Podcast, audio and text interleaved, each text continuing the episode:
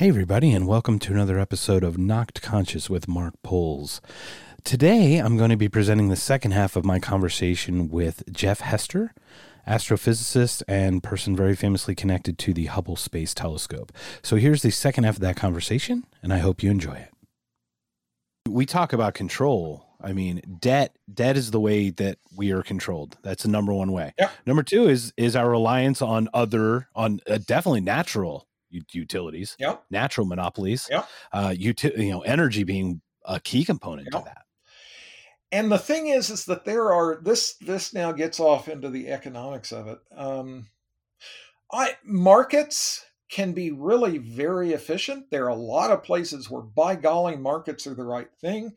There are other places that satisfy precisely none of the assumptions that you have to satisfy if you want market solutions to be good solutions. Power is one of them, medical care is another. You know, you look, for example, at medical care, there's no flexibility of demand for medical care. You know, if I've got cancer, I'm going to go get treated. Yeah. And I, you know, it's not like, oh, I've got this big market and I'm going to get, no, I'm going to go and try to find the best care I can because my life is on the line. And so the idea that free markets are the right solution to medical care is absurd. The rest of the civilized, well, okay, the rest of the Western world and a fair bit of Asia has figured that out, which is how they manage to provide uh, medical care with a substantially higher effectiveness for a small fraction of what we spend for medical care.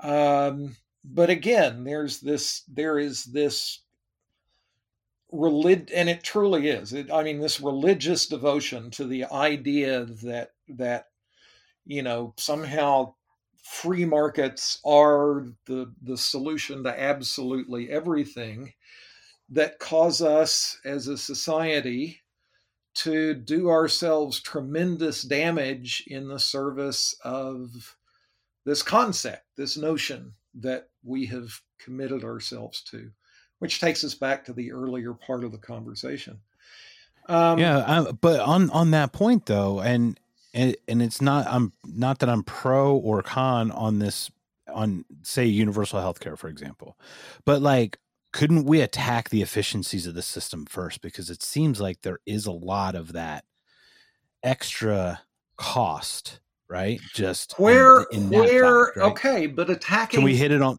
No, I'm just saying. Can we hit it from both sides? Like hit it from the t- together side, right? To to take it away from that free market and and make it more efficient but in a way. the the two are the same are two heads of the same coin because once you start saying we're going to have some kind of an organized effort to uh, to improve the efficiency to change the system then okay you're saying that we're now stepping in and interfering with market solutions because let's face it uh, if you you know you're in big pharma you're in you're in health insurance you're in you know hospital whatever where the heck are the market incentives to bring down costs right. they don't exist Absolutely none. Yeah, no, no, there's none. That's the it? point, right? The, those cards are stacked against you to Yeah. do that. for example how is it that we managed in well less than a year to produce multiple vaccines, very effective vaccines for COVID, using technologies that seem to just appear out of nowhere. Well, the reason is is that the research had already been done. People knew how to do this. I mean, they, they had not developed it to this point, but No, there yeah, not to was scale for but, sure. But there was no market for it. no, not at all. And now M- all of the- a you're- sudden, and you're talking about the mRNA, basically, Yes, right? The way yeah. the God, way of that's getting cool stuff.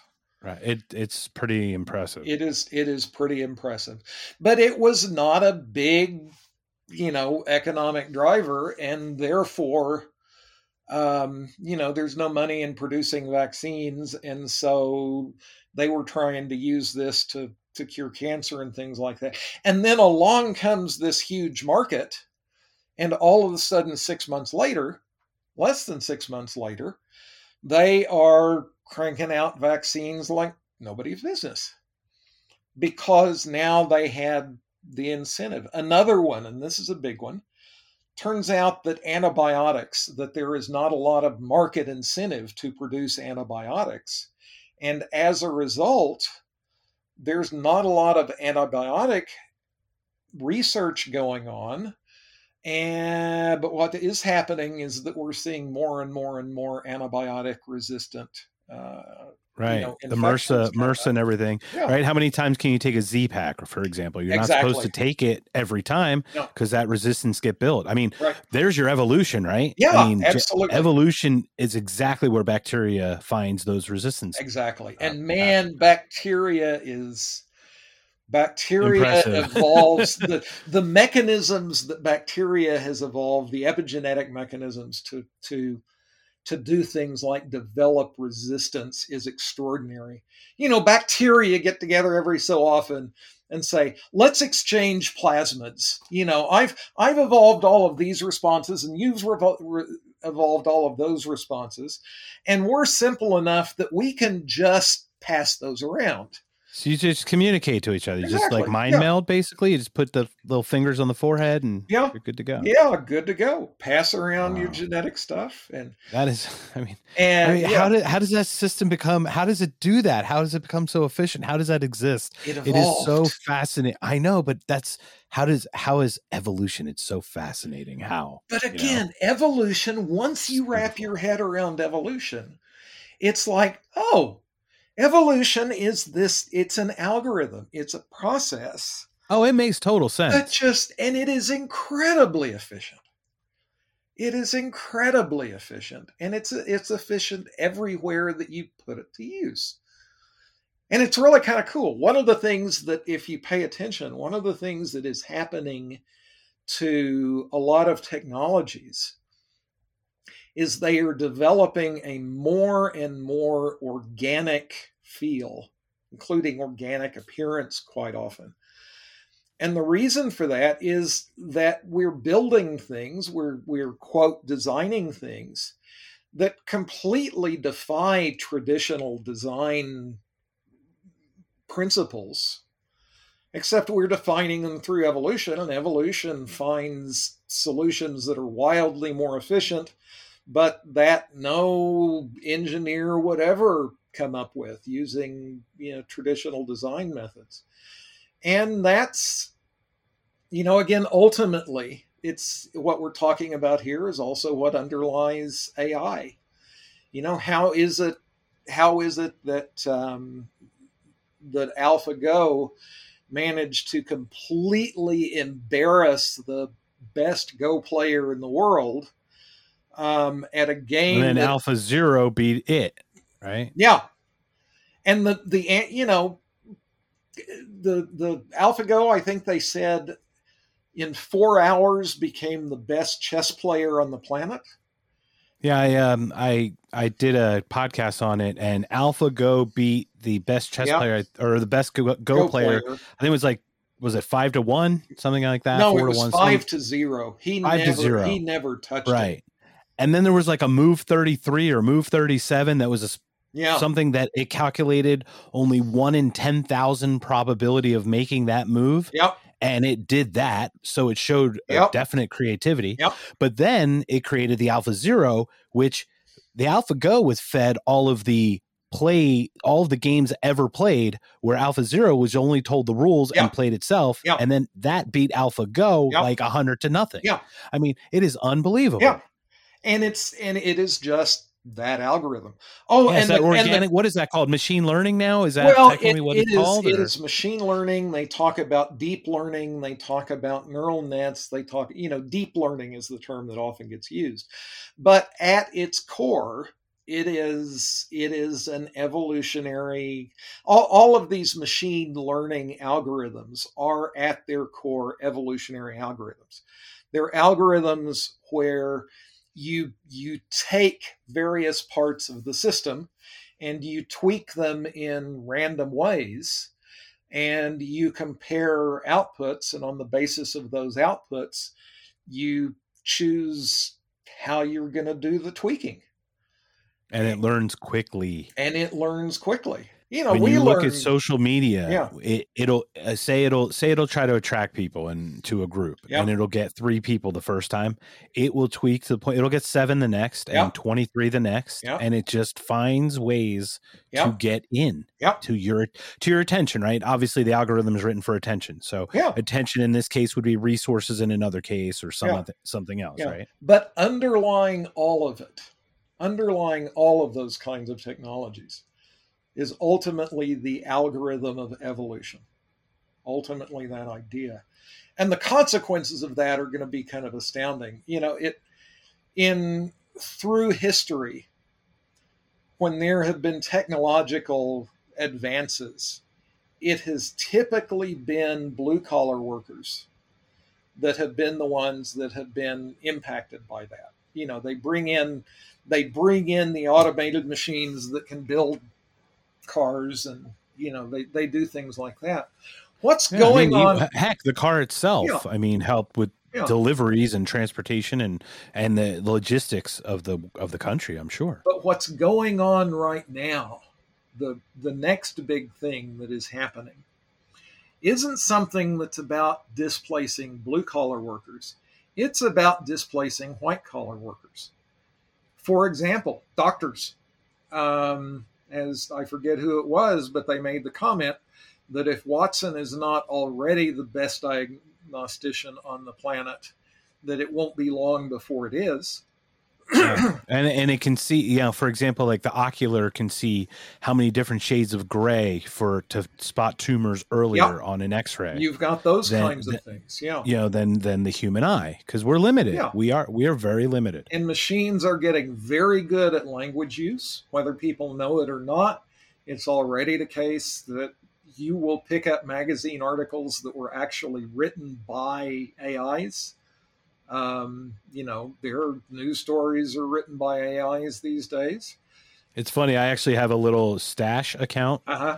and i think i put five dollars in it a week just to play with it Yeah. and i do it i have it invested in ai's top picks and it's up like 30% 28 some percent Oh man, it's gonna you're- it's gonna explode. I mean, it's it- just and you're just like exploding. yeah i mean it, it's it, ideally predictive it's not reactionary at all right. It- exactly. it's unbelievably predictive because the patterns are there Yeah. and it just Yeah. it just no it just sees them more intricately Yeah. um so so at what point the nihilist in me comes out and says at what point are they going to find that we're the problem and we need to all go away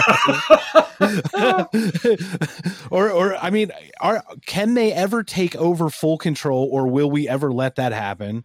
And if so, what are those? What do you think? I mean, do you, You know, I- doom and gloom, or do you think Boy, that's a- be friends? That's a that's a fun. Maybe we do that for its own question. its own episode. We ha- yeah, that'd be another good one. Um, we have purpose. You know, we we have evolved drives. One of those are things like beauty. I mean, another interesting question is why is it why is it that beauty gives us pleasure? Because pleasure, you know, sex gives you pleasure, food gives you pleasure you know being with your group gives you pleasure. Pleasure is the way that is is a reward for doing things that have good survival value. Why the heck is it that a piece of art is rewarded by evolution in ways that are similar to how things like sex are rewarded by evolution there's Uh, I think it could bring people together because say say you're moved by a sunset. I mean, obviously Mhm. prior to art, we had we had just landscape, right? I mean, Yeah. obviously it wasn't it wasn't cities and and uh, pavement, obviously, Yeah. right?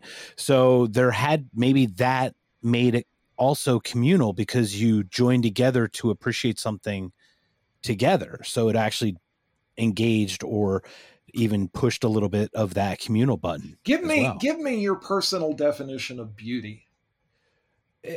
anything that moves, color. I mean, anything that catches your eye would be beautiful in some way. What things catch your eye? Sim- What are the Uh, properties of something that catches your shiny, eye? shiny metal objects. Uh, and that's a great question, objects, right? I mean, I was just thinking, like, sun, for example, the sun would be one I think that a lot of people would look to in very ancient times, right? As, as something that was pretty routine, but awesome, right? Created the Okay. heat and and all these things. I, you know, I'm spitballing here, Jeff. I'm, well, I'm let, a lay okay. let me so- let me ask you that. let me let me ask you this. Um, suppose that you find yourself just staring at a completely blank, flat white surface of a piece of sheetrock. Okay. Okay. Assuming that you are not someone who appreciates the fine intricacies of sheetrock, would that be something that you'd look at and say, "Oh man, that's just the most beautiful thing I've ever seen in my life"? I certainly would. You would not. However, beauty being subjective, someone might, and that might make me pause and ask them what the heck they're looking at and what they see in it. But the someone, ma- it brings us together. the, the someone, the, which is why I quali- qualified it as saying, you know, if if your world isn't taken with with making sheetrock or whatever, to, that someone with the right pre-existing concepts might see it. But it's not the kind of thing that you look at and say, "Hey, that's beautiful." Certainly not. Now imagine something that you and I know about, and maybe some of your younger listeners are going to say, "What in the world are you talking about?" Snow on a, a television screen. the white static. The static. white static. Would you call that especially beautiful? It, it, it's cool because it looks alive. It dances. Yeah. But I wouldn't call it beautiful, but Yeah. it would catch my eye Okay. for sure. So now that picture that I took of the, the Hubble image of the Eagle Nebula, the, the pillars of creation, if you want to call them that, would you cons- and you know say what you will, but would you consider that to be something that is somewhere in the realm of what you might call beautiful? And and I know this sounds weird, and I'm not trying to be cheeky, but I would just call that so aw- awesome. Okay. It's just beyond. It's beyond beauty because it's just a thing that is. Okay.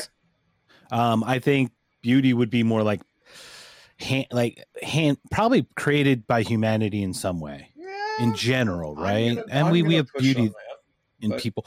Well, it's it's not it's not 100 percent right because obviously things Sunsets in are nature are beautiful. beautiful. Yeah. Yes, absolutely. Yeah, objectively beautiful. Okay, one of the things that happened when I when I um, when I produced when I I released that image, and I actually gave a TEDx talking about this. If people want to go track it down. I watched it today. Oh, you did? Okay. Yeah, I'll include that on there. Yeah. That was the one in uh, Tucson, right? Uh, it was in wasn't Tucson. or it Ma- was, was it Mesa? It was in Mesa. That's right. Te- it was TEDx Mesa. That's what it was. Yes. But the the the difference between those, I think, and this is having having talked to lots and lots of people like artists about their reaction to it. Yeah, I, I found myself talking to a lot of such people when I was talking about that image because they responded to it strongly. Something the the thing that seems to be at the core of things that we call beauty involve pattern in the midst of complexity. That is, if it's just, you know, hey, I've got a completely blank wall here. Okay, there's plenty of pattern, but there's no complexity. There's nothing to draw us in. Right. That that screen of static, man, there's all sorts of complexity, but there's no pattern to be found. Right. On the Yeah, it's very random. it's very random. On the other hand, you know, the the sunset, the Mona Lisa, the the image of the, the Eagle Nebula, pillars of creation, call it what you will. Those things have pattern in the midst of complexity. That is, there is all sorts of complexity there, and but when you look at it, you are drawn into it because of your mind's the way that your mind constructs a perception of pattern there. and that's what we call beautiful. Well, how is it that we got to be who we are? We got to be who we are by being best. You know, one of the ways we got to be who we are is is buying the best people on the being the best people on the block at being able to see patterns in nature and use those patterns in nature to understand and predict things that will happen and to you know behave differently and and so on and so forth. Absolutely. so yeah, we are we huge. are pattern recognition engines. That's our our brains are are predictive bayesian pattern recognizers if you really want to put it all together. Um so that the perception of beauty is pleasurable because our ability, uh, the, the fact that we are drawn to patterns in the midst of complexity, the fact that we find pleasure in patterns in the midst of complexity is what draws us to them and and leads us to engage them and it is in the process of engaging them that we learn the things about the world that have allowed us to to have the kind of success that we have had. And you know, science, you know, for some people, yeah, science. Man, for me, science is the most beautiful thing in the world because it is all about pattern in the midst of, of complexity. You know, the, right. all of these things we were talking about are just right. I mean, someone don't don't we want to all basically the the idea is to s- solve the entire universe on one sheet of paper, right? That's ultimately the goal. Yeah. To make it as simple as possible. Yeah. I'm just saying to make it, you know, to simplify it and get it, yeah. you know, to understand. Yeah. I mean, really, to understand. What's that one equation? Well, and that's an interest. yeah, it's although at the same time there's that going on, but the other thing that is going on again, um, all all driven by what we can now do with with computing is the science of complexity the science of chaos the science of emergence so that we can talk about um, how how does how does what we think of as atomic physics emerge from particle physics? How does chemistry emerge from atomic physics? How does biology emerge from chemistry? How does how does the the you know nervous systems ultimately consciousness emerge from that? And so you look at us today and you can yeah. say, okay, we are emergent complex, self aware creatures. Yeah, I mean, I've always talked about consciousness and the emergent property, right? Yeah, is yeah. is it an emergent property or is it a thing? It's and it seems it seems to lean towards the emergent property, yeah. like temperature is an emergent property of the molecules smashing against each other faster, right? Yeah, absolutely and it's you know you have to be careful because there are people who talk about weak emergence and there are people who talk about strong emergence strong emergence is somehow yeah you get sufficiently complex that this whole new entity comes into existence. What we're talking about here is weak emergence. What we're talking about here is is there's no new physics there's no new ontological metaphysical thing that has appeared in the world but rather a, a, a complex system has come to the point that it is exhibiting properties that you would never have imagined that it could exhibit or that it would exhibit or that you would have predicted on the basis of the the properties one level down in that chain of emergent. Um, you know a really good example of that uh, a murmuration of starlings and anybody who has never seen a murmuration of starlings should go put murmuration of starlings into YouTube and then sit back for a long period of time and watch what groups of starlings do.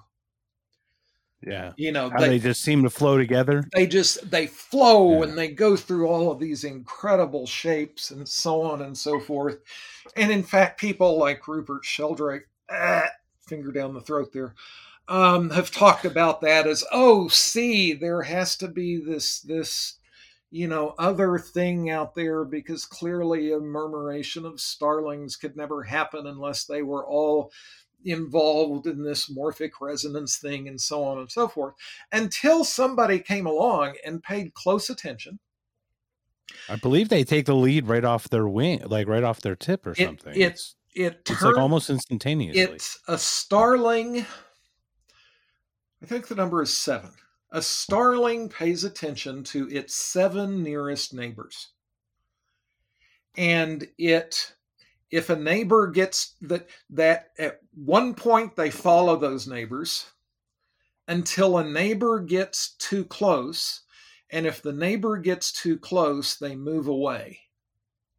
And then they all follow that. And they're all looking at their nearest neighbors and they're all doing exactly the same thing on the basis Right. of what their nearest neighbors do and yeah, they're basically flying in formation, in some real yeah. tight, small mini formation in a bigger group. and then what happens is okay here comes your falcon you know diving through it because the other rule that they have is that okay if you if you see something that looks dangerous you you head away and so something happens that causes a few birds the first one to see the threat to start moving differently. And the birds around them respond and the birds around them respond and the birds around them respond.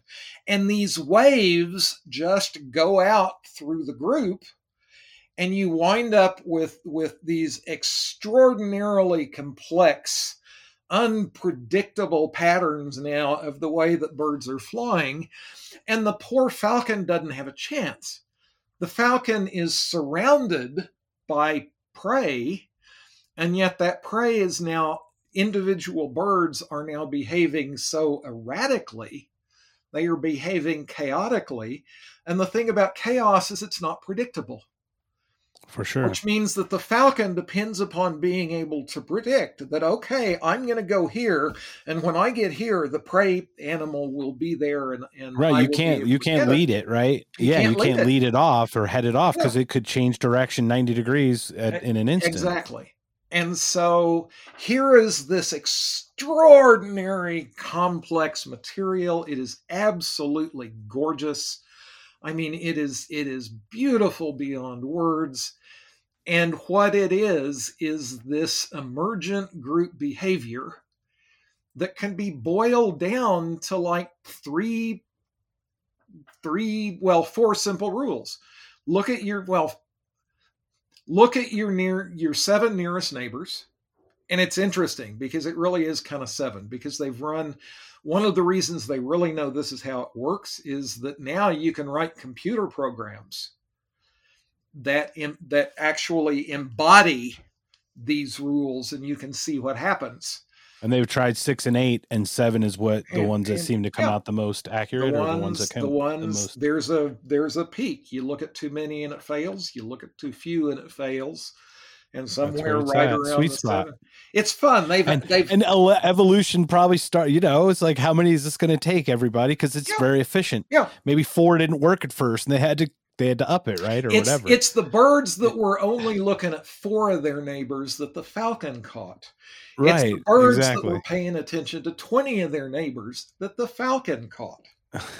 The birds turns out that they were the ones yeah. they the ones that were looking at the nearest seven were the ones that were least likely to be caught. Turn the evolutionary crank. right. and- And, then they then they reproduce because they're the only Yep. ones left, Yep. and boom, Boom. there we are. And so there is there is this incredible God, it's just gorgeous. And and it emerges from these very few simple rules that you can model, that you can see it. In fact, there was a thing, um, oh, it's probably been done many times by now. But early on, somebody did kind of a fun thing, I believe in Miami. They did a public thing where they took a bunch of drones and Yes. they programmed the drones to implement the algorithm that falcon or that that um, uh, starlings use and then they turned the drones loose and the drones were doing these patterns of the sort Oh, that that's cool. we're talking about but That's very neat. yeah so yeah you look at you look at consciousness consciousness is nothing like what we we experience it to be because you know our the the the reliability of our internal sense of how our minds work is about as reliable as our internal everyday notion of things like causality and what ought to be going on on small scales you know we we have no better intuitive grasp of of what's going on inside of our own heads than we do what's going on in the world.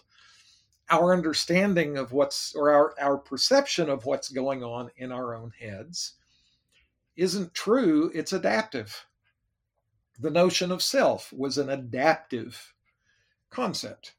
It's not real it's not right that's not the way the brain is actually working but it is adaptive and that's all that matters because it helps us you know out on the out on the savannah it helped people and groups survive and and that's what evolution works with Yeah. So how how quickly does something can something be removed? For example, uh, I, I understand initially there were an, a few things as a baby you're afraid of heights, loud sounds, and it used to be fire, but now we're actually attracted to fire because I think evolutionarily we've kind of harnessed it. No, I don't think we're afraid of heights well, like if you see a baby approach a step, it's not afraid, but it's like aware of that that it depends that edge. It depends.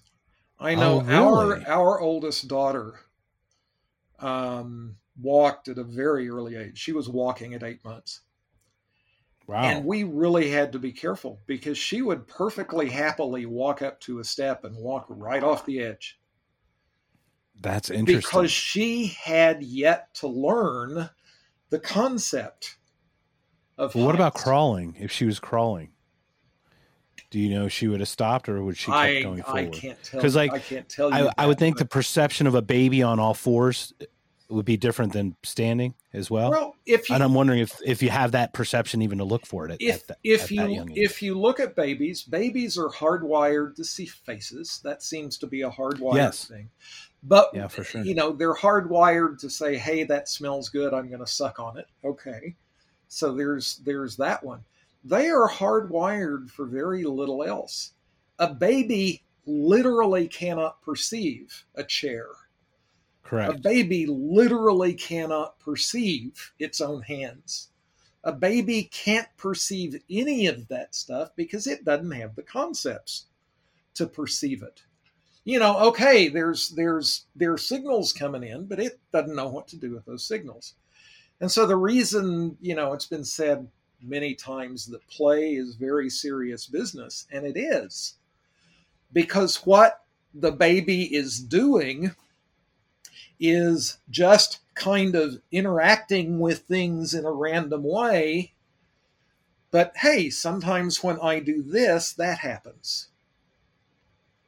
And so you Right. start so it learns to connect some things. it learns to connect some things, and then as it learns to connect some things, correlations, I guess, right? I guess make correlations. Yeah, uh, not only correlations, but also when I act in this way, that thing happens, which means you start moving in the direction also of, of building an internal model, model of causal things. Um, oh, I, I know a I know a really cool one. Talking about babies, uh, you have kids? I do not. You do not. Okay. No. You ever? You, you, do you like? You've had opportunity to play with babies, I suspect. Oh, absolutely. Yeah. I'll sit in a sandbox all day. Yeah. if I could. You look at an infant and you will often hear people, oh, infants learn to make faces by imitating the adult because just you know an adult talks to a baby and you start making these exaggerated faces and you know all of this kind of stuff. Well a baby is learning because they're mimicking the adult. No they're not. Babies don't know how to mimic adults. You know they don't have any clear control over their faces. They don't know what their face looks like. How the heck are they supposed to mimic adults?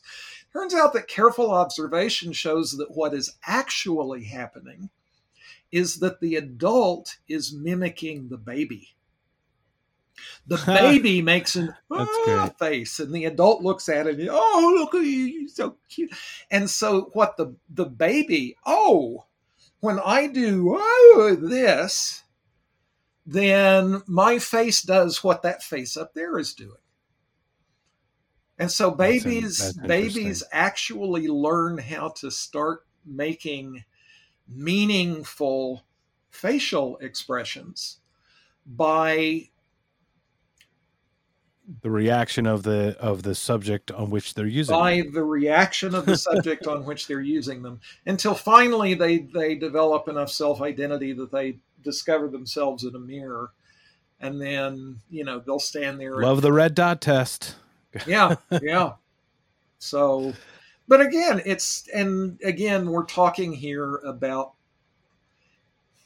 the the fun thing about babies learning is that it gives you an opportunity to look at constructed consciousness at its very cleanest you know there you go. You're you're starting with a situation where there are very very few concepts in place and you watch and you can see those concepts being built which is why you know you will experts in child development will talk about various phases through which children tend to go.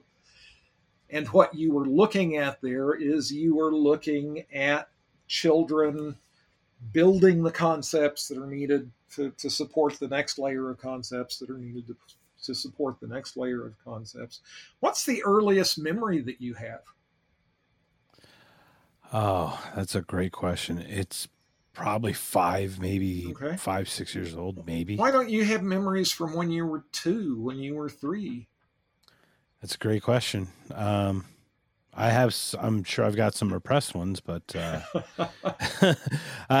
um, well, I mean, I understand the consciousness really starts at about year and a half, two. So that's when this awareness really happens. Is that about right? What's? I mean, yeah, that depends on exactly. It's not a snap. Hey, all of a sudden you've got awareness. Yeah. That, no, that no, for, no, It turns out that memories boy, the science of memory is another really cool thing that's all tied into this. Memories are are part and parcel with perceptions. That is, perceptions are built out of our our concepts, our ideas, our model of the world. Memories are too. Memories are not they're not a, a, a tape. They're not a roll of film. They're not something like that. What memories right. are are perceptions that are are are constructed from concepts and then the memories are formed in terms of those concepts and so there's there's incredible data compression going on if you want to think about it that way that you know all right my my memory of of the total eclipse you know built on all sorts of concepts that i had about okay i have concepts about the the celestial mechanics of it and i have concepts about the sun and circles and i've got concepts about the family and i have all of these kinds of concepts. And so i imagine that hey i have a, a clear, clean autobiographical memory of going up to uh, to Idaho and watching a solar eclipse and how cool that was. It turns out that really what I have, my memory, is a memory that that says, okay, this is a thing that involved a mix of all of these concepts that I can then reconstruct into something that feels like an autobiographical memory. Which goes back Yeah, to that, that- earlier That conversation. makes total sense. which goes back to that earlier conversation about witnesses not being able to, you know, witnesses see the same thing and claim that completely different things happened. Yeah, because it's through their filter. Yeah. So now, when they reconstruct it, it then Yep. gets Yep. judged, is what I like to say. But uh-huh. So now imagine what happens is I have I have construct and and okay, first of all, back to back to kids. If you don't have a sufficient set of concepts in place, or if your concepts change too much going downstream, you can't form a memory of that sort, or you at least can't form a memory of that sort that is going to have any meaning when you're farther downstream and have radically different concepts that you're working with. Yeah, you just you just can't do it. You know, it it's you don't you don't have the concepts available to construct memories that can be decoded later when your concepts have changed so radically. An implication of that, though, if you think about it, is oh, you mean if I've stored memories in terms of these kinds of concepts, what happens when those concepts change? And then I reconstruct the memory. And the answer is you can get radically different memories. That that something happens, your brain constructs a memory using the, the building blocks that it has to work with. And then downstream, those building blocks have their their meanings, their implications, their connections, all of that kind of stuff have changed. So when you reconstruct the memory, you think that you have this autobiographical memory of what happened that's nothing like what actually happened. But it's just because the meaning of the concepts have changed. So basically, a current memory I have from when I was 10 Yep. is I've gone through some pretty drastic changes over the last four or five years. Yep. Uh, so in that in that filter, through that filter, it's different than it was 10, 15 years ago. Yep. And it's a and they're both the they're both correct memories just through the perception of my filters They, at the time. they are they are constructed memories. Every time you have Constructed every memories. every time you you you access a memory you have to reconstruct it. In the process of reconstructing it you make it vulnerable. And then to save the memory you have to reincorporate it. That's another thing that goes on with memory. Every time you you access a memory that memory changes. Because it has to be rebuilt. And so that's another thing. I've, I've now got different concepts and i reconstruct a memory. Now when i or, or I, I access a memory when i reconstruct that memory that memory is now going to be encoded in terms of my current concepts so there's that aspect of things as well. Dig into the I, this is a thing that you would really enjoy. Dig into the science of memory. Yeah. So the question about this then is what what happens with a repressed memory, or if you're repressing, you know, uh, an experience that was unpleasant that they talk about. quite often Um, quite often what happens with a repressed memory is some really well intentioned therapist has has Placed another thought in there. given you yeah has given you memories that for you seem as real as any other memories that you have that have absolutely no similarity at all to objective events that actually happen Is there such a thing as uh, I guess that blackout? I mean, there's the blackout, Yeah. right? We've had we've had people Yeah. seeing red or just go, you know, completely Yeah. blacking out. How does that I mean, are those more physiological effects than in the actual uh consciousness or this this creation of the illusion or boy the... you need you need to dive into the science on memory All right. i mean it is it All is right. fascinating stuff but it, it's it is that's why i'm asking yeah but, questions but the way that well let me let me give you some examples of yeah of absolutely. Um,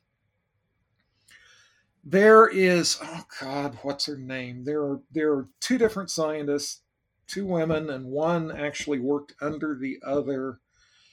And I can't remember either of their names right now. I feel embarrassed. Anyway, but who have done a, a tremendous amount of of really fun research on memory. Um, one of the things that they've done, for example, is figure out that it is really easy to implant false memories. Like there's a there's an experiment that has been done that is really remarkably repeatable and also kind of troublesome, where they have convinced people who have never had any trouble with the law whatsoever that they have had serious trouble with the law. there was uh, there was a case that i recall where a man can actually wrote a confession that Yeah. he molested his daughter Yeah. or something and he that never, Never happened happened. that never happened yeah and in this and it's a little bit disturbing. Again the the implications of this for law where suddenly an eyewitness account which has forever been the gold standard in law turns out to be highly flawed. Highly flawed. Let's let's call it that or at least flawed, suspect yeah. right? Get into reading about the the innocence project and such as that where they've gone back and used uh, dna tests to show that people could not have committed various crimes especially you know sexual assaults and things like that and um, you know a it's very interesting bunch, because i a i bunch was of those have turned out to be not true, and a disproportionate number of those have been turned out to be not true in ways that reflect implicit bias. Oh, absolutely. And it's interesting because I I grew up in a probably a little bit more of a vacuum in in certain things and I was pro death penalty. Yeah. And then when I when I when I stepped back in my as I got older, I looked at those numbers and I'm like if any percentage or of any way I could I just couldn't it's not worth it's not worth that one person losing their life for the sake of all the other ones for Yeah. ven- you know vengeance or whatever. It just didn't make sense to me. And it just it was i had to look at that very objectively. And if you if you pardon the reference, you know, there but for the grace of God, um, there are there are other, and these are programs that exist in some prisons, and I have not done one, but I would like to. You take a group of people, and this group of people is half people that are just coming from the outside world with whatever notions they have, you know, just group of people come in, and then you've got a group of inmates and you you put them all on one side of the room and you start asking questions like um, could you hear gunfire often from the the place where you grew up? Um, you know could you and i'm i'm forgetting examples but just down this line of questions right about like you- environment were any your- environmental changes Yeah. or any kind of things that were going Yeah. on in your life? Yeah, Were your were your parents married? Um, did you know anyone who was a victim of violent crime when you were young? Uh, were you exposed to, to drug use when you were young? Um, alcoholism was a big one mhm. uh there was a lot of those yeah And i did just- a lot of i did one on eugenics as yeah. well and i remember those those questionnaires And every time you ask a question, you say, if the answer is yes, take a step forward.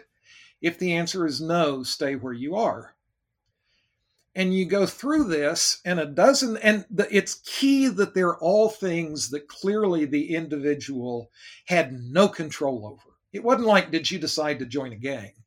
right You know, Absolutely. these were these these are factors that you experienced but in it but it yeah. might be were there you know were there gangs in the neighborhood where you grew up the bottom line though is that over a series of maybe a dozen of these questions you wind up with all of the inmates on one side of the room and all of the people who weren't inmates on the other side of the room and it's like Crazy.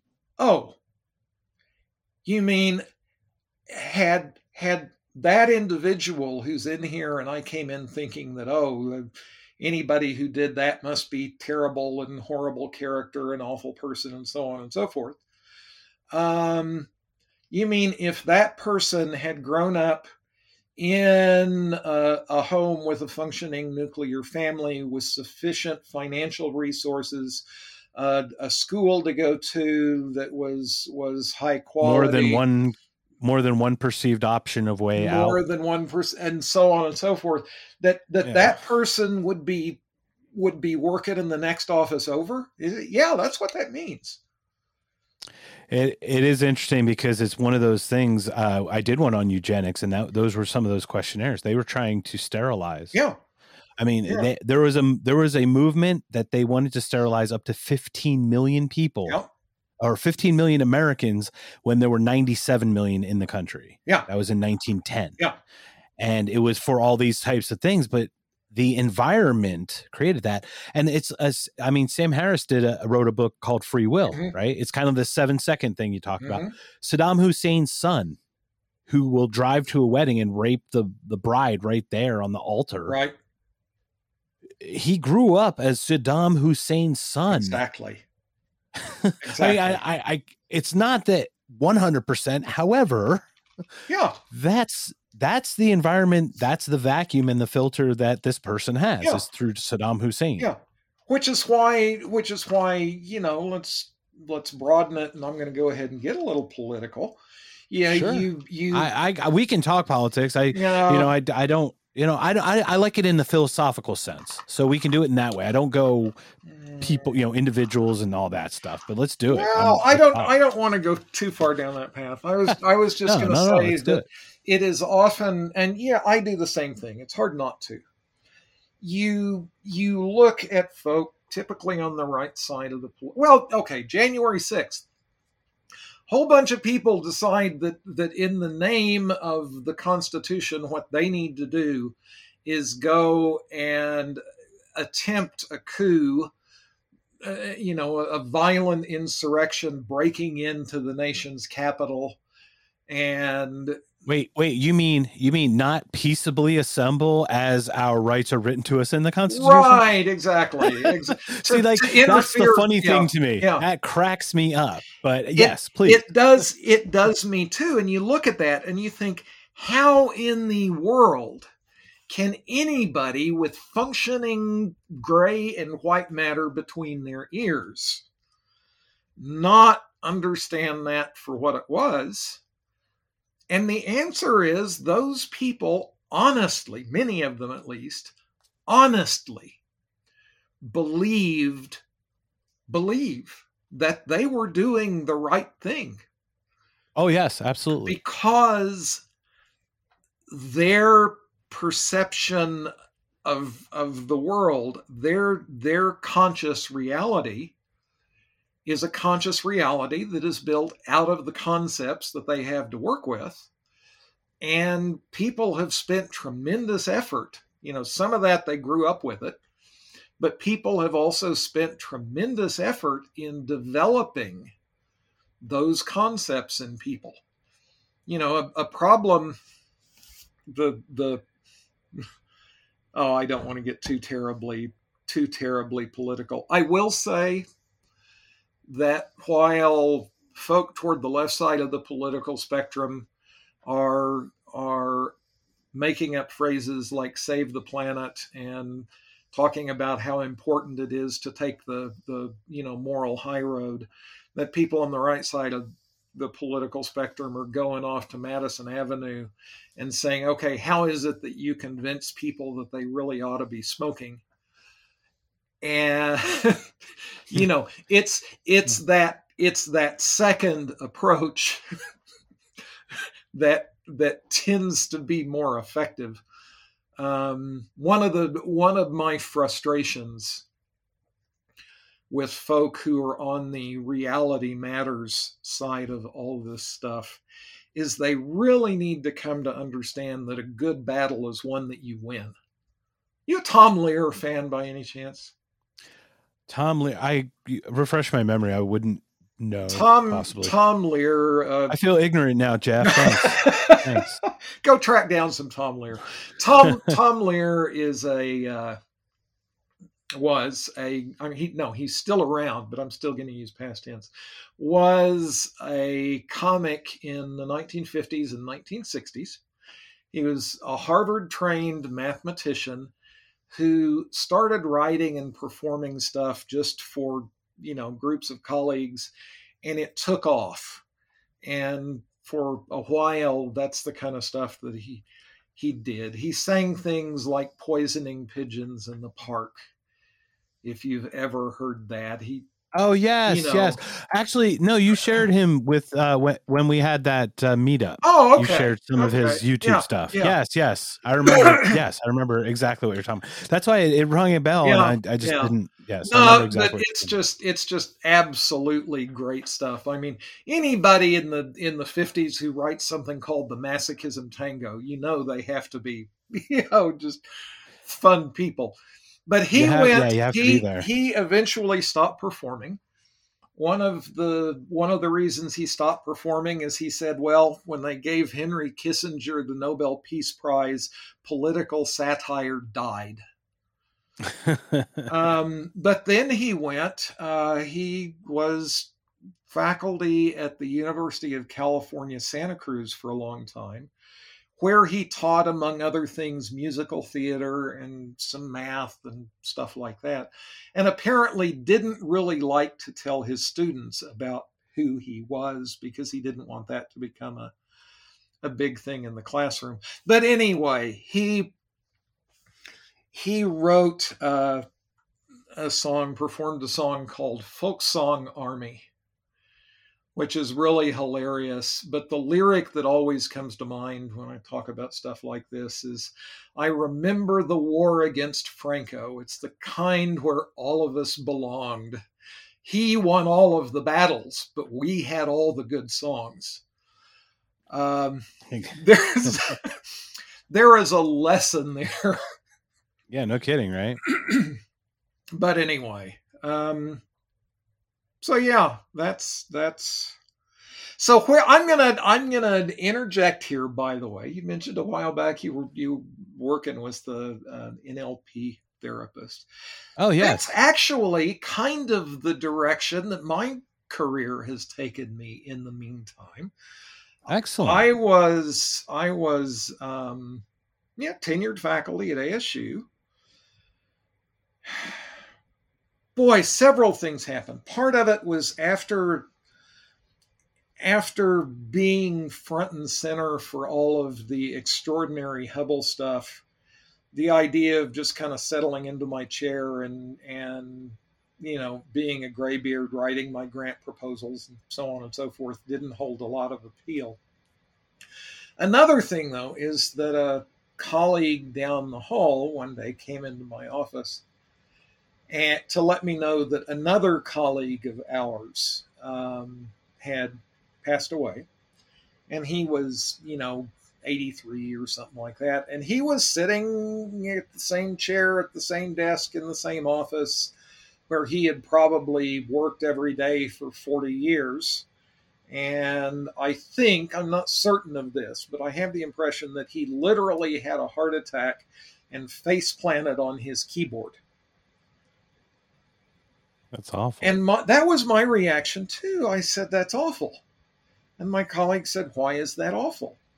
I said, Because, yeah, to just sit there at that same desk for that long and just die one day, come on, there are other things in life. My colleague came back and said he had a paycheck and health insurance. You know, what was he missing? Was it something that he loved? Because like Harry Kalas died in the Phillies broadcast booth. Yeah. Well, you know, yeah. you know what I mean. It was kind of like mean. a, it was different. But I get what you're saying, like being kind of a slave to the system, right? Yeah. To the paycheck and the and the and that. And darn it, ex- life is about experience. Life is It is. about, Yeah. and I kind of realized that, you know what? I'm doing this thing and it's not fun in the way that it used to be. And it's not fun in the way it used to be, in part because higher education is not what it used to be. And I'm not going to get into that right now, other than to say we're I we're going to have some conversations after you know offline, Right, so right. we'll talk about some other subjects we could talk about later all right.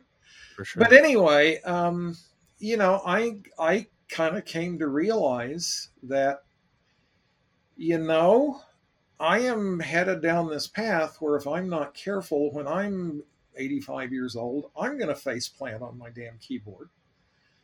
And there are a lot of things that I would want to do. And in particular, I have had a lot of very, very interesting and unusual experiences, including everything from the range of things that I had been exposed to, to, to being at the middle of things like Hubble, to um, you know the interactions with a, a broader world that we've talked about, to, to teaching, writing a textbook, having kids travel, so on and so forth. Anyway, down a long list. Absolutely, yeah.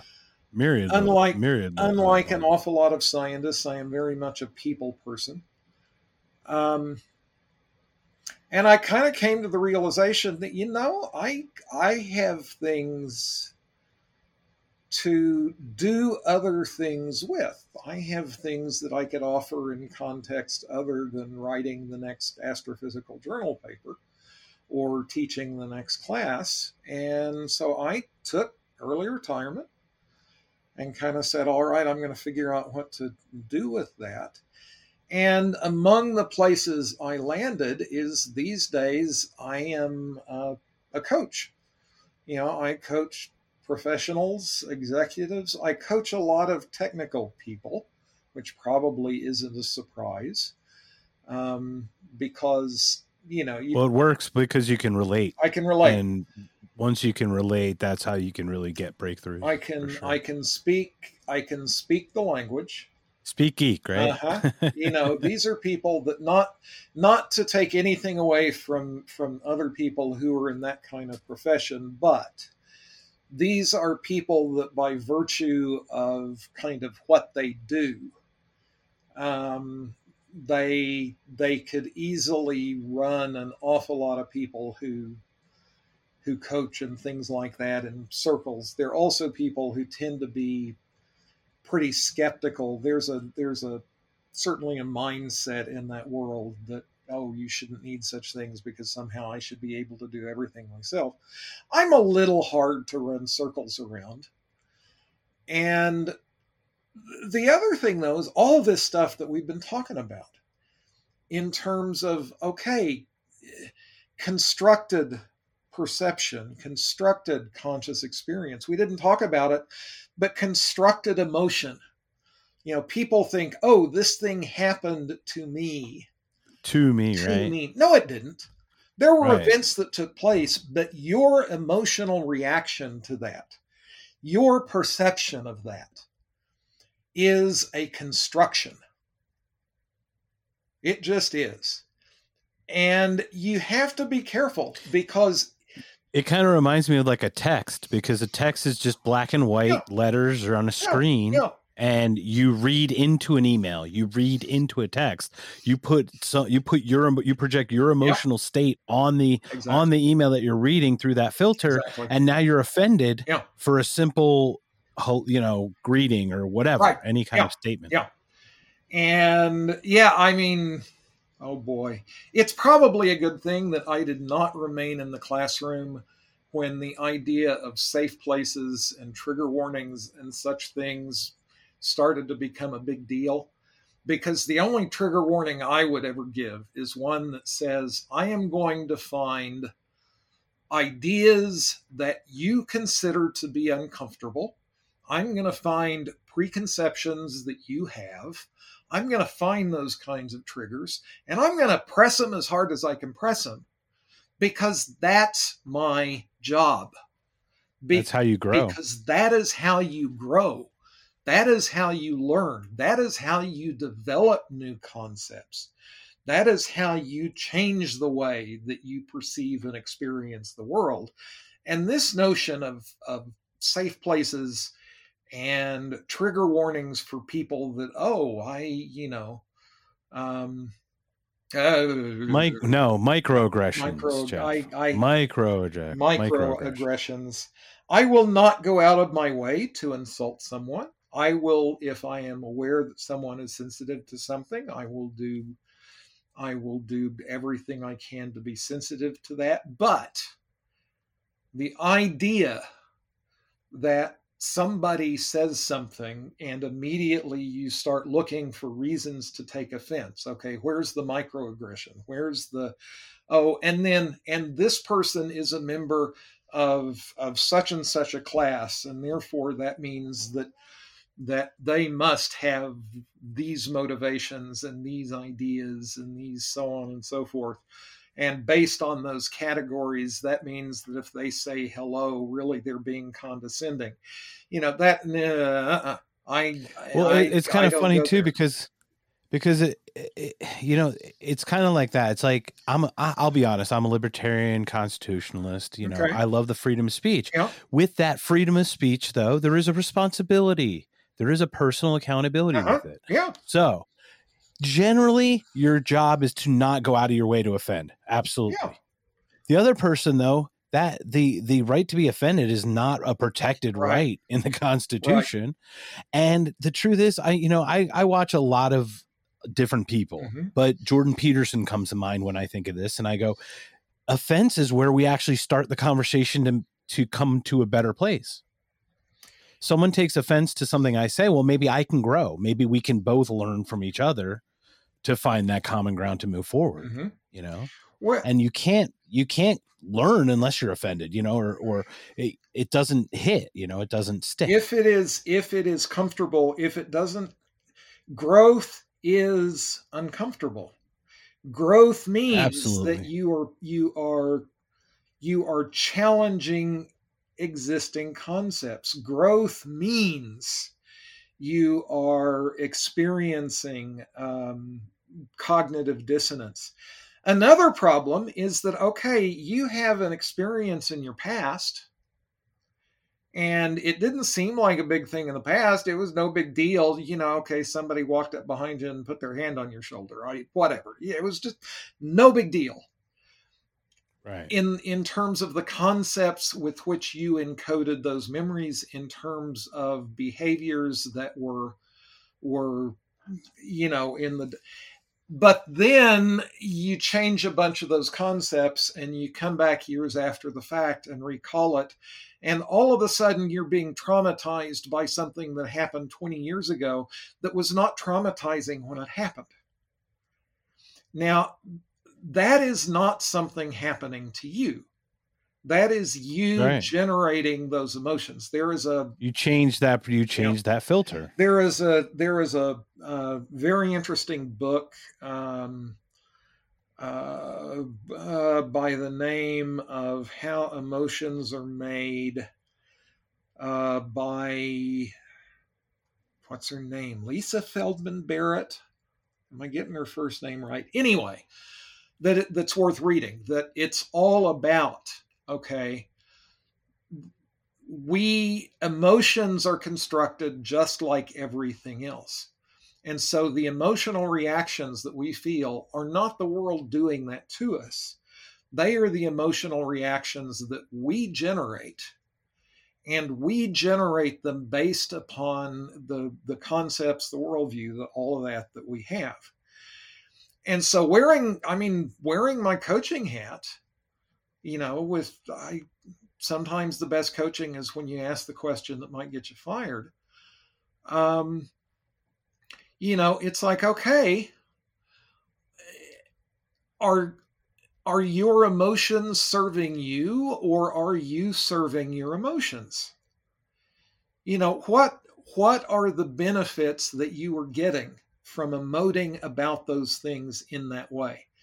Because right. I there's no way you can just say, "Oh, I'm going to now emote differently." That's not the way it works. Because just like everything else, you emote preconsciously. You know, long before you have even begun to understand that there was a conscious event for you to respond to.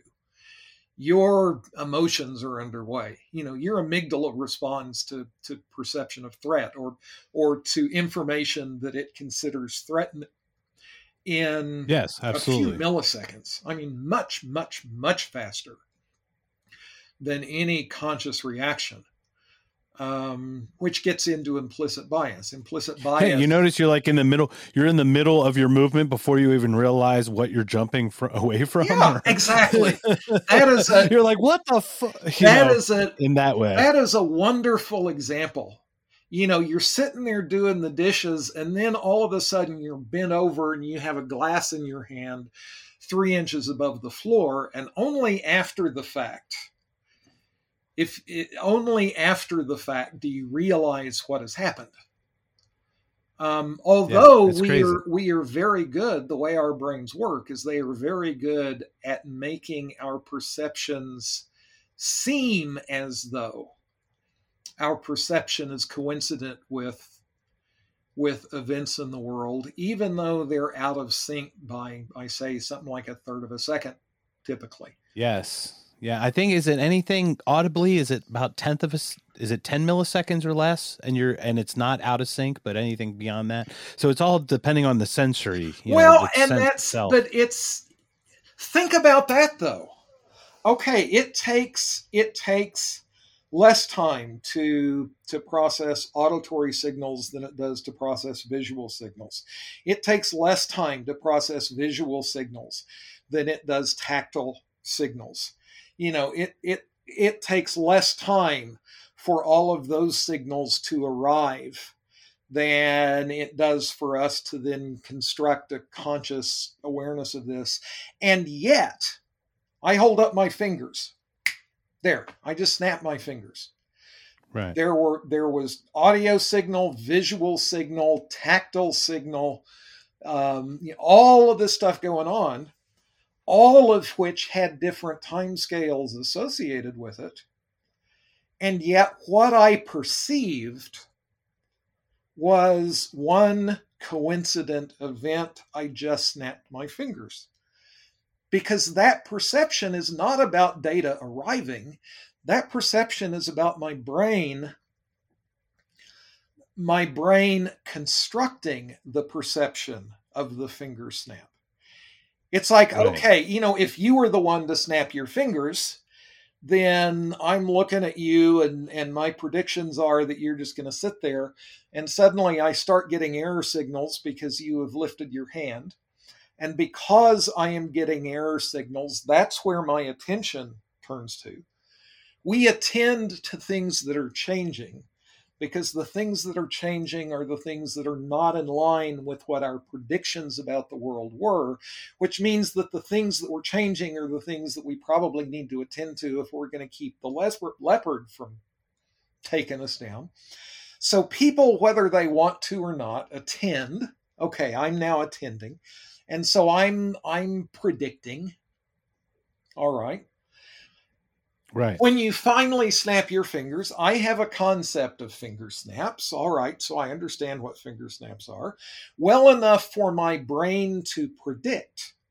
Okay, there should be there there should be action potentials coming in along these nerves and then a little while later there should be action potentials coming in along those nerves and a little while later i expect some action potentials coming in along here and so on and so forth. And I make those predictions. And by the way, you know, wonderful, all of those predictions spread out over, you know, hundreds of milliseconds turned out to be correct. And therefore, my my constructed experience is there was a single synchronous snap of the fingers and the light and the sound and and uh, and the you know all of that arrived at exactly the same time because it was a synchronous event. Yeah, it is it is so interesting how the brain puts that all together for you. Yeah, it yeah. is. But again, it's it is that perception in this case that there is a single snap is something that is adaptive because okay the the the lion you know roars and starts to pounce and all of that kind of stuff. If my brain's if, if my brain doesn't have those concepts if my brain doesn't need to to put together the fact that that roar and and that leap are are connected somehow right. then you know the likelihood i'm going to survive that experience is not so great. Exactly. so our our brains construct adaptive perceived realities. We hallucinate our conscious experience except those hallucin- hallucinations are constrained by incoming sensory data. And but again back to the back to the coaching thing what's kind of fun and what i what i really enjoy you know i was talking about emotions a little bit. Um, i'll say to somebody there's no way that you can just choose to change the way that you perceive the world. You can't do that but what you can do what role does consciousness have in all of this you know where where does the conscious mind come in if all this time really we're just sort of executing habit loops and running with it well, what you do have some control over is what concepts you choose to develop. You you have control over what ideas you're going to delve into. You have the ability to go back and look at your own reactions and say, okay, how how did that work out? What could I have done differently? What were the factors that came to play? How would I have chosen to emote? in those circumstances? What resources right. could I have called upon? You know, all of those kinds of questions are things that you can choose to do. And in the process, and another thing that you can choose to do is you can say, okay, thinking forward, when such and such a situation comes up, how do I want to respond to it? How do I emote about it in real time? How do I plan for it? How do I practice it? So that, again, what I am doing is I am developing the concepts, developing the experiences, developing the habits such that the the output of that is that when something happens i don't have to think about emoting differently i just emote differently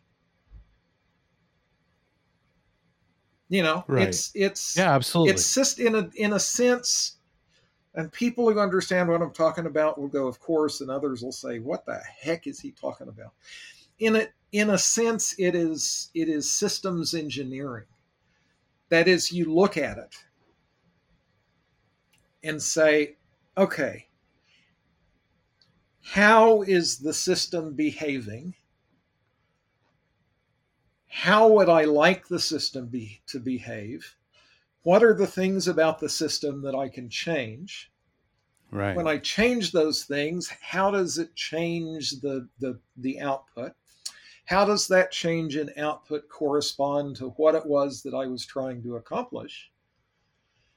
And by by taking that kind of an approach to coaching you know starting out with okay what are the things that what are the things that you care about? What are the values that you have? What are the things that you want to accomplish? Um, how do those things fit together? You know okay and and what are the behaviors? And how do those behaviors align? And why do those behaviors not align? And you are facing this challenge. What are the things about this challenge that you are not seeing? You know, okay, how in this challenge do you find opportunities? How, how do you change the way that you emote? Because another thing that goes on is that once your amygdala, once once the part of your brain that is the arousal part of your brain at the, the center of fight, flight, freeze is activated. It shuts down the the prefrontal cortex. It shuts down the thinking and value-based decision-making parts of your brain. Again, for good reason. When you know, when the when the leopard jumps out of the bushes, that's the wrong time for you to stand there and say, "Oh, isn't that wonderful? That's a pretty cat. I should really do my part to help preserve the species." No, the leopard jumps out of the bushes at you, and your amygdala kicks in and says, "You know, forget all of that stuff. Run, you idiot." Get out of here. Yeah. And so once once you are once you have that part of your brain aroused, then the thinking part of your brain is physiologically incapable of functioning. You know, it's like once you get into an argument with somebody and they feel threatened, then, you know, you can right. argue until you're blue in the face. Nothing's going to happen, especially if you feel threatened as well. Exactly. Be- yeah. Because you've got, you know, your, your, your, it's not it's wrong to call it the lizard brain, but I'll call it that for a minute. You know, your lizard. Uh, what's wrong with the lizard brain? Your lizard because it's not really the the idea. Is it offensive to lizards? No. no, the idea of the triune brain is one that has oh, okay. kind of there are problems with that notion. Um, boy, fun stuff there too. It turns out that the cerebellum is high has more neurons than than the rest of your brain put together and is highly connected into regions like the the um, the the prefrontal cortex and the hypothalamus and it, it turns out that being able to physically move is an important part of forming and, and retrieving. Okay, we could go down that path. But the, the, the point here is the, the point here is that once you engage the amygdala, once you've got that part of your brain engaged, you can no longer think. The conversation's over as as far as anybody moving. On the other hand, yeah, it turns it turns out that if you've got the thinking part of your brain engaged, that has the effect of suppressing the fight or flight part of your brain. Right. And it because you tend to not act yeah, then. Yeah, but I mean again, we're talking we're we're talking neuroscience here. We're talking about what's going on with, you know, these neurons are firing in ways that inhibit those neurons. Well, yeah, that's part of it. And then, yeah. I mean, you've got efficiency of a system. How much energy yeah. can you really, promote? yeah. uh, you know, can you contribute to all systems? You can't. You have a limited amount that you can contribute. exactly.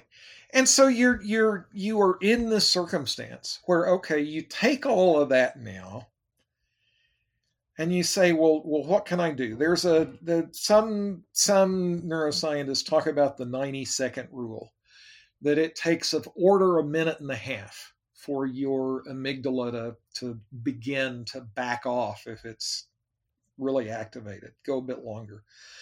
Um, and so you put all of that together, and it's like, okay, I've got somebody here who has who has escalated, somebody who is in a in a place in their brain where it is impossible for them to actually think in a way that lets them make progress. So, what do I do? Well, first thing I have to do is I have to give their amygdala a break. So, that's a really good time to, to change the subject to something that is and you know there are skills for doing this you interview people you you that's a skill that you have to something that is not emotionally threatening. Oh, by the way, you know, you were telling me about that neat thing you were doing, you know, another scuba diver. Oh, yeah, really cool. We're going to Cozumel in October, whatever. right. We are going to Cozumel in October. We got caught on Cozumel during Hurricane Wilma a bunch of years ago. That's a fun story. Oh my gosh. Um, but anyway, it, okay, so you do that. And so now what you have done, you've done first of all, you've you've removed the emotional threat. You're giving their amygdala time to de-escalate. and you are engaging the thinking part of their brain um, around something that is not emotionally challenging, which means that you're now getting their brain operating in a way that will suppress the the emotional agitation. And you stay there for a while, and then you can start coming back around in ways where you're you're now more aware of where um, where the the the I will use the term trigger here, where the triggers might be. And right. you find yourself back talking about the original issue, but now talking about the original issue productively because you are you're talking to the thinking brain rather than the reacting brain. And maybe what you're talking about at that point is you're talking about okay this is here here is how you are constructing your perception of such and such a thing and you know what are the what are the ways that you could potentially construct that differently? And how do you go about you know how might you go about doing that? And how might you want to handle a situation like that in the future? And you know what resources might be there that you're not seeing? Maybe go into thinking partner mode for a little bit where we're just you know kicking around ideas and i get to say well gee i was doing this thing once upon a time and you know here's a here is an approach that you might want to take or people who talk about this seriously you know here are the conclusions that they come to and you're back into a good coaching mode. But a, a, a fun thing about it is that for for whatever reason, I am absolutely fascinated with the neuroscience of all of this stuff. And as I have built those concepts, my perception, my conscious experience of those kinds of conversations with coaching clients have changed and they've changed in ways that have had a profound impact on how I approach coaching. And just to get even more meta about it, um, you know, with the kind of folk that I tend to coach, folk that are are very often people with technical backgrounds and you know people who find neat ideas interesting.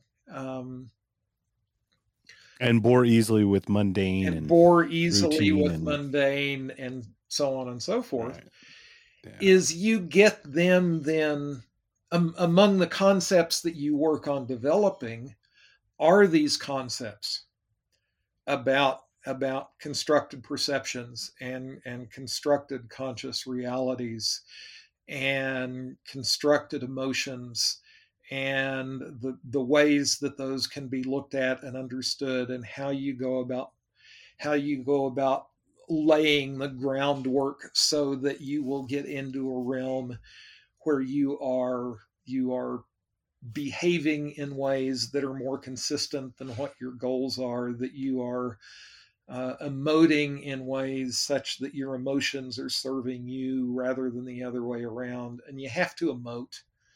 There have been experiences that they've done. There there are conditions where people are unable to emote and a really amazing thing happens. If you can't emote, you can't make decisions. Take someone who is hungry and who is unable to emote and take them to a grocery store and put them in front of, of shelves full of food and they can't they don't eat because they can't decide what it is that they want to reach and take off the shelf and throw in the cart because without emotions they have no way to actually you know make decisions among those things.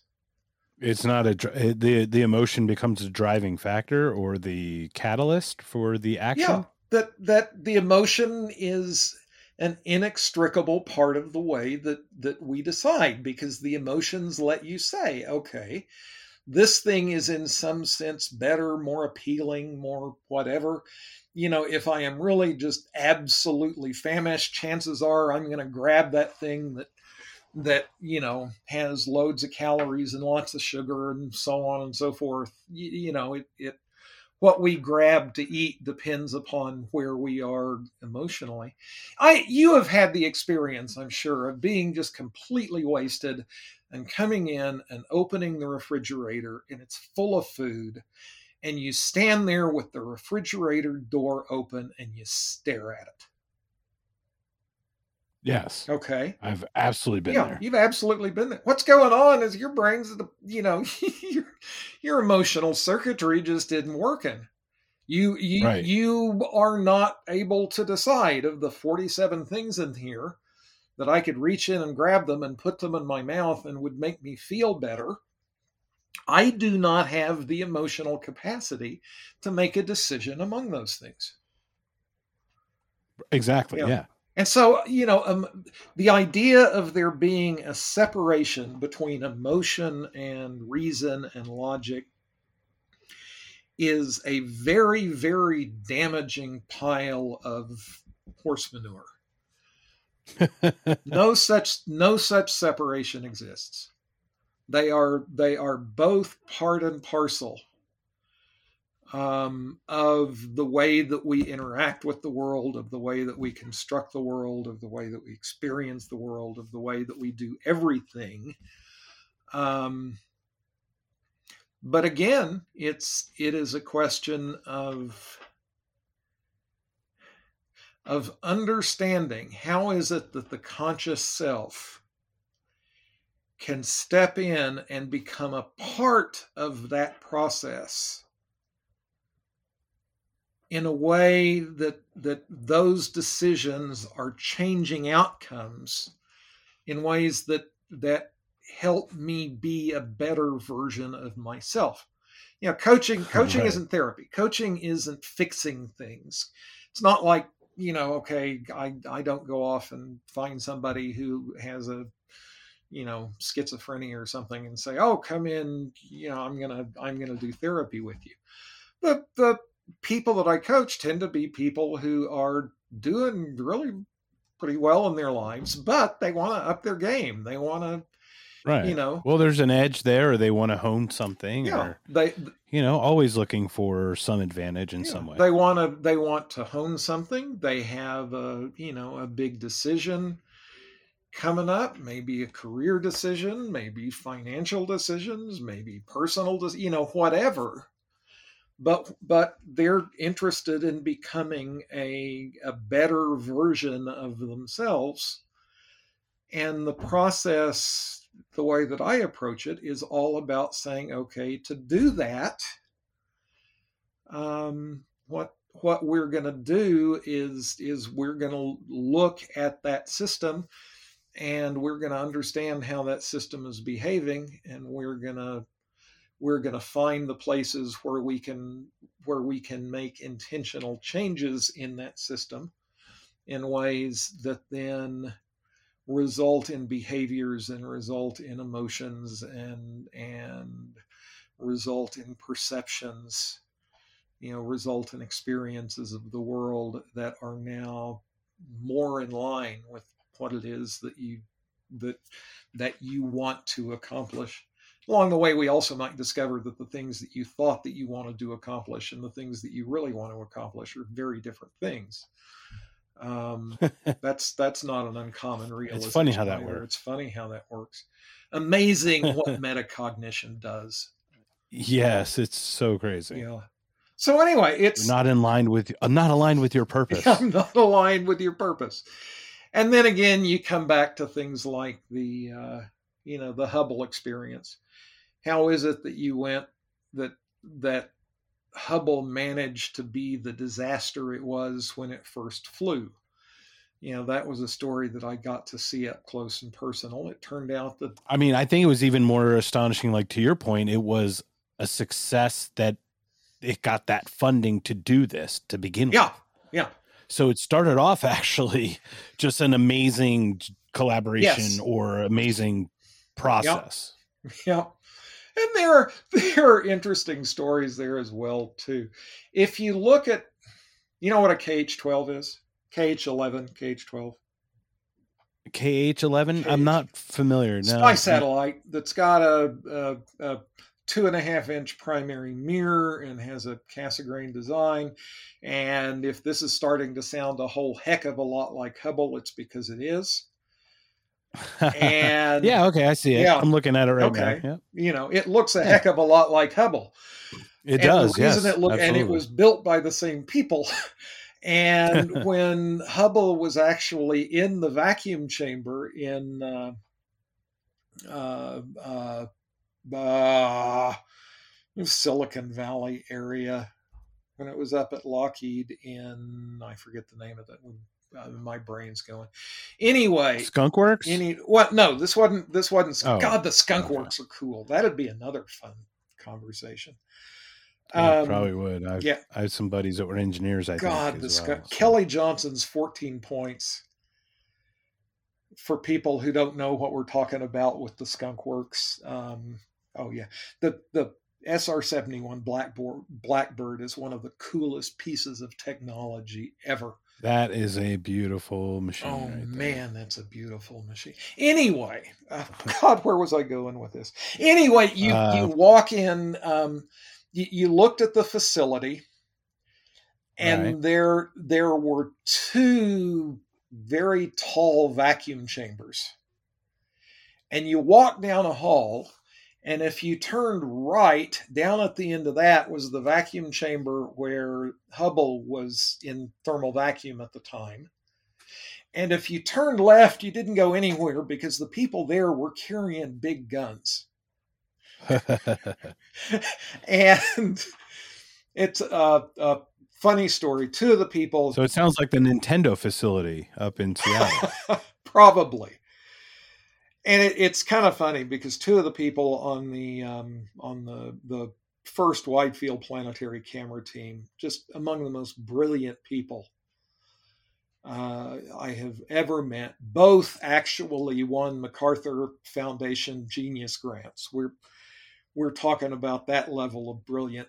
You know, one guy by the name of Jim Gunn and the other Jim Westphal, who's the principal investigator on the WFPC, who was his only college degree was a bachelor's in geophysics from the University of Tulsa.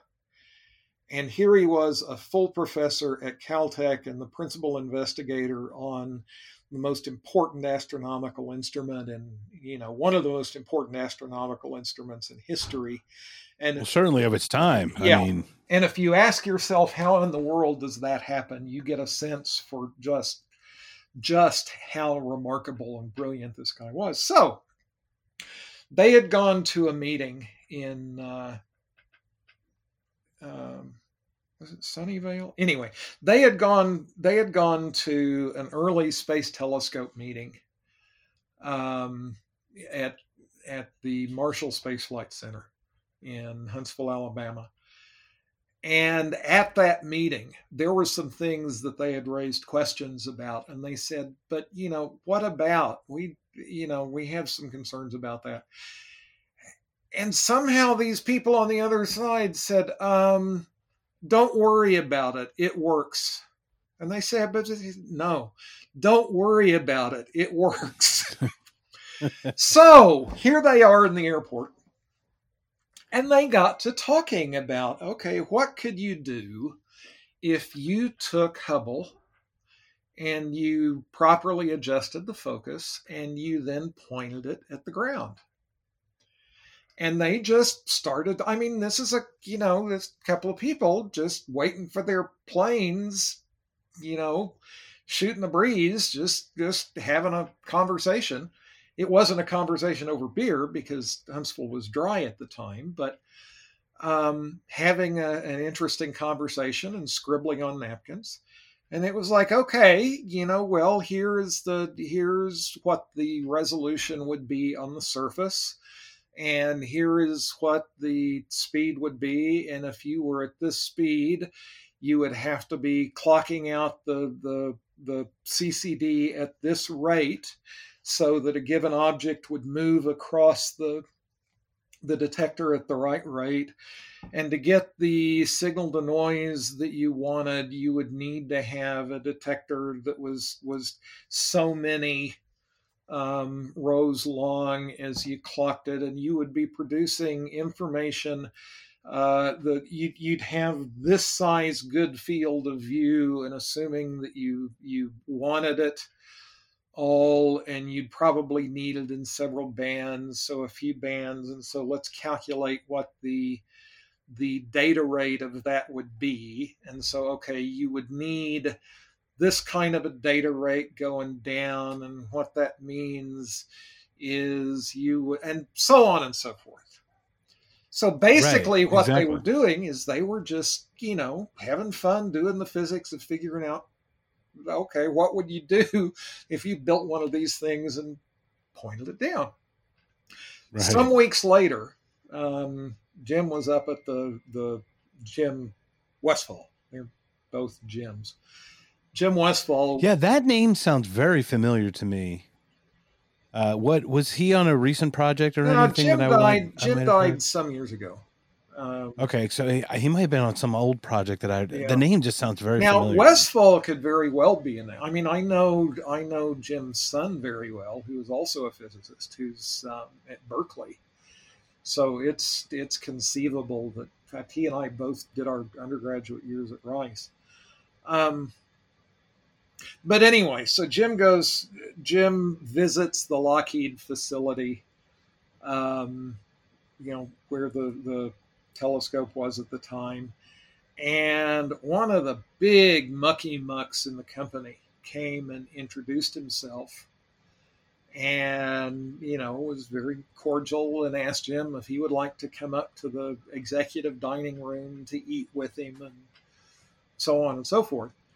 Uh, which is a big deal because they don't usually just take people who were there visiting and take them up to the executive dining room. And so, and the thing is about the executive dining room is the executive dining room is a place where classified conversations take place.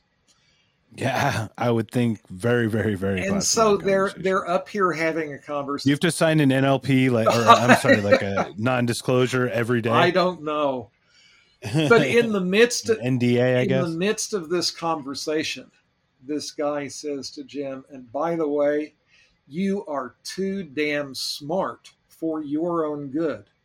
Watch what you are talking about when you are sitting around in restaurants at airports, okay? I guess somebody had overheard this conversation where they were just doing the physics and, you know, yeah, napkin physics, napkin, right? Yeah, like, back just... of the napkin physics, and thought that it was a security leak. They thought that here were a couple of people who were talking about the design of the KH-11, and that that you know it was just sitting around talking about that kind of stuff in public. And I guess that that they had some people really kind of concerned trying to figure out where this is coming from who didn't understand that I'm sorry, but you cannot classify physics. you know, physics is physics. Yeah. And and Jim loved to talk about how the time that he got the spies upset. But anyway, it cracks me up because like I, you know, when you when you hear those stories, a lot of times science science doesn't think about whether they should or shouldn't do something or the actual application of a tool, right. but whether they can make it. So here you are with Hubble. Yeah. The goal is to take pictures of things that no one's ever seen before. Right and to expand our knowledge and we want to turn it and someone decides to take that same technology turn it inward to watch oh, ourselves. oh no someone had all yeah. someone had already taken that technology and they were watching I'm sure. Earth, and they they I'm were sure. using that experience to guide the development of hubble is what was oh, going oh, on. there it is it, went, it was reverse engineered the other way. it there was it was engineered very much the other way. There were so there were it's crazy though like half, how we do that right? yeah, there were there were two and a half meter downlookers before there were two and a half meter uplookers. Well, Jeff, welcome to the time warp, my friend. It has been three and a oh, half Lord, hours. Has it been? Good heavens, it has if been. you can believe it. Yeah, I just looked. Just looked. Um, we have many a conversation I think in our near in our future. So uh, I would like to thank you personally for for coming, joining us. Please tell us, you know, some final words before we call this episode a day, and you know, before we invite you back on to talk about other stuff. Oh man! So how can I use a few words and completely spoil the whole thing? Let me give that a thought for a second. Webs, no. give us your website, all your yeah. social media stuff, all the great yeah. stuff, all the no. I it's um, you can you can find me at jeff-hester.com on a completely practical level, I I take coaching clients. I do speaking. I do, um, you know, some of the work that I do is is thought partner work. I'm I'm really pretty good at being the guy in the room who's talking through a bunch of stuff and comes up with the the idea that nobody else has thought about just by virtue of of a, a fairly broad background and set of perspectives that can be interesting. And so, you know, if if if coaching, speaking about both Hubble and what success looks like in the nature of knowledge or working as a thinking partner sounds like something that might benefit you or your organization, you can find me at jeff-hester.com and I hope that you will because I I am thoroughly enjoying what I'm doing, and I always enjoy a new a new something to wrap my head around. I don't have something new to wrap my head around every so often. It starts to get boring, and boring is a horrible thing. Yeah, boring is never fun. Yeah, so. Never fun. Well, thank you for firing the synapses because we talked about pretty much we ran the gamut from everything. Yeah. So I'll have to listen to it just so I can make some decent liner okay. notes so people know what we're talking about. Well, take um, take it and take it and split it into two, and then next weekend take a break. we we were talking about that because I'm looking at it. I, you know, I'm just we. Uh, it's funny I said we because it's the 42 voices in my head right, are saying right. it. Um, but yeah, we're thinking about that. So, but thank you again for joining us. Uh, once again, this has been another episode of Knocked Conscious. Please f- subscribe, follow, rate, review. We love to hear you. Jeff, it's been an honor. It's just an amazing thing that uh, some of the accomplishments you've had, and I wish you much success in future endeavors. All right, Mark. I thoroughly enjoyed it, and uh, I hope we talk again. Thank you so much. Have a great day. And everyone else, thank you for joining us and take care. Once again, that was Jeff Hester, astrophysicist, and uh, once again, famous for his connection to the Hubble Space Telescope and all its amazing images. Thank you again, Jeff, for joining us. Thank you for joining us, everyone. Please subscribe follow, rate, and review us. We love to have some feedback. Uh, we do plan to have Jeff on uh, in the future as well. So if you have any questions, feel free to send them to info at knockedconscious.com. Once again, we appreciate any of uh, any rating review system that you could possibly give us. We love to hear some feedback. Thanks again, everybody, and have a great day.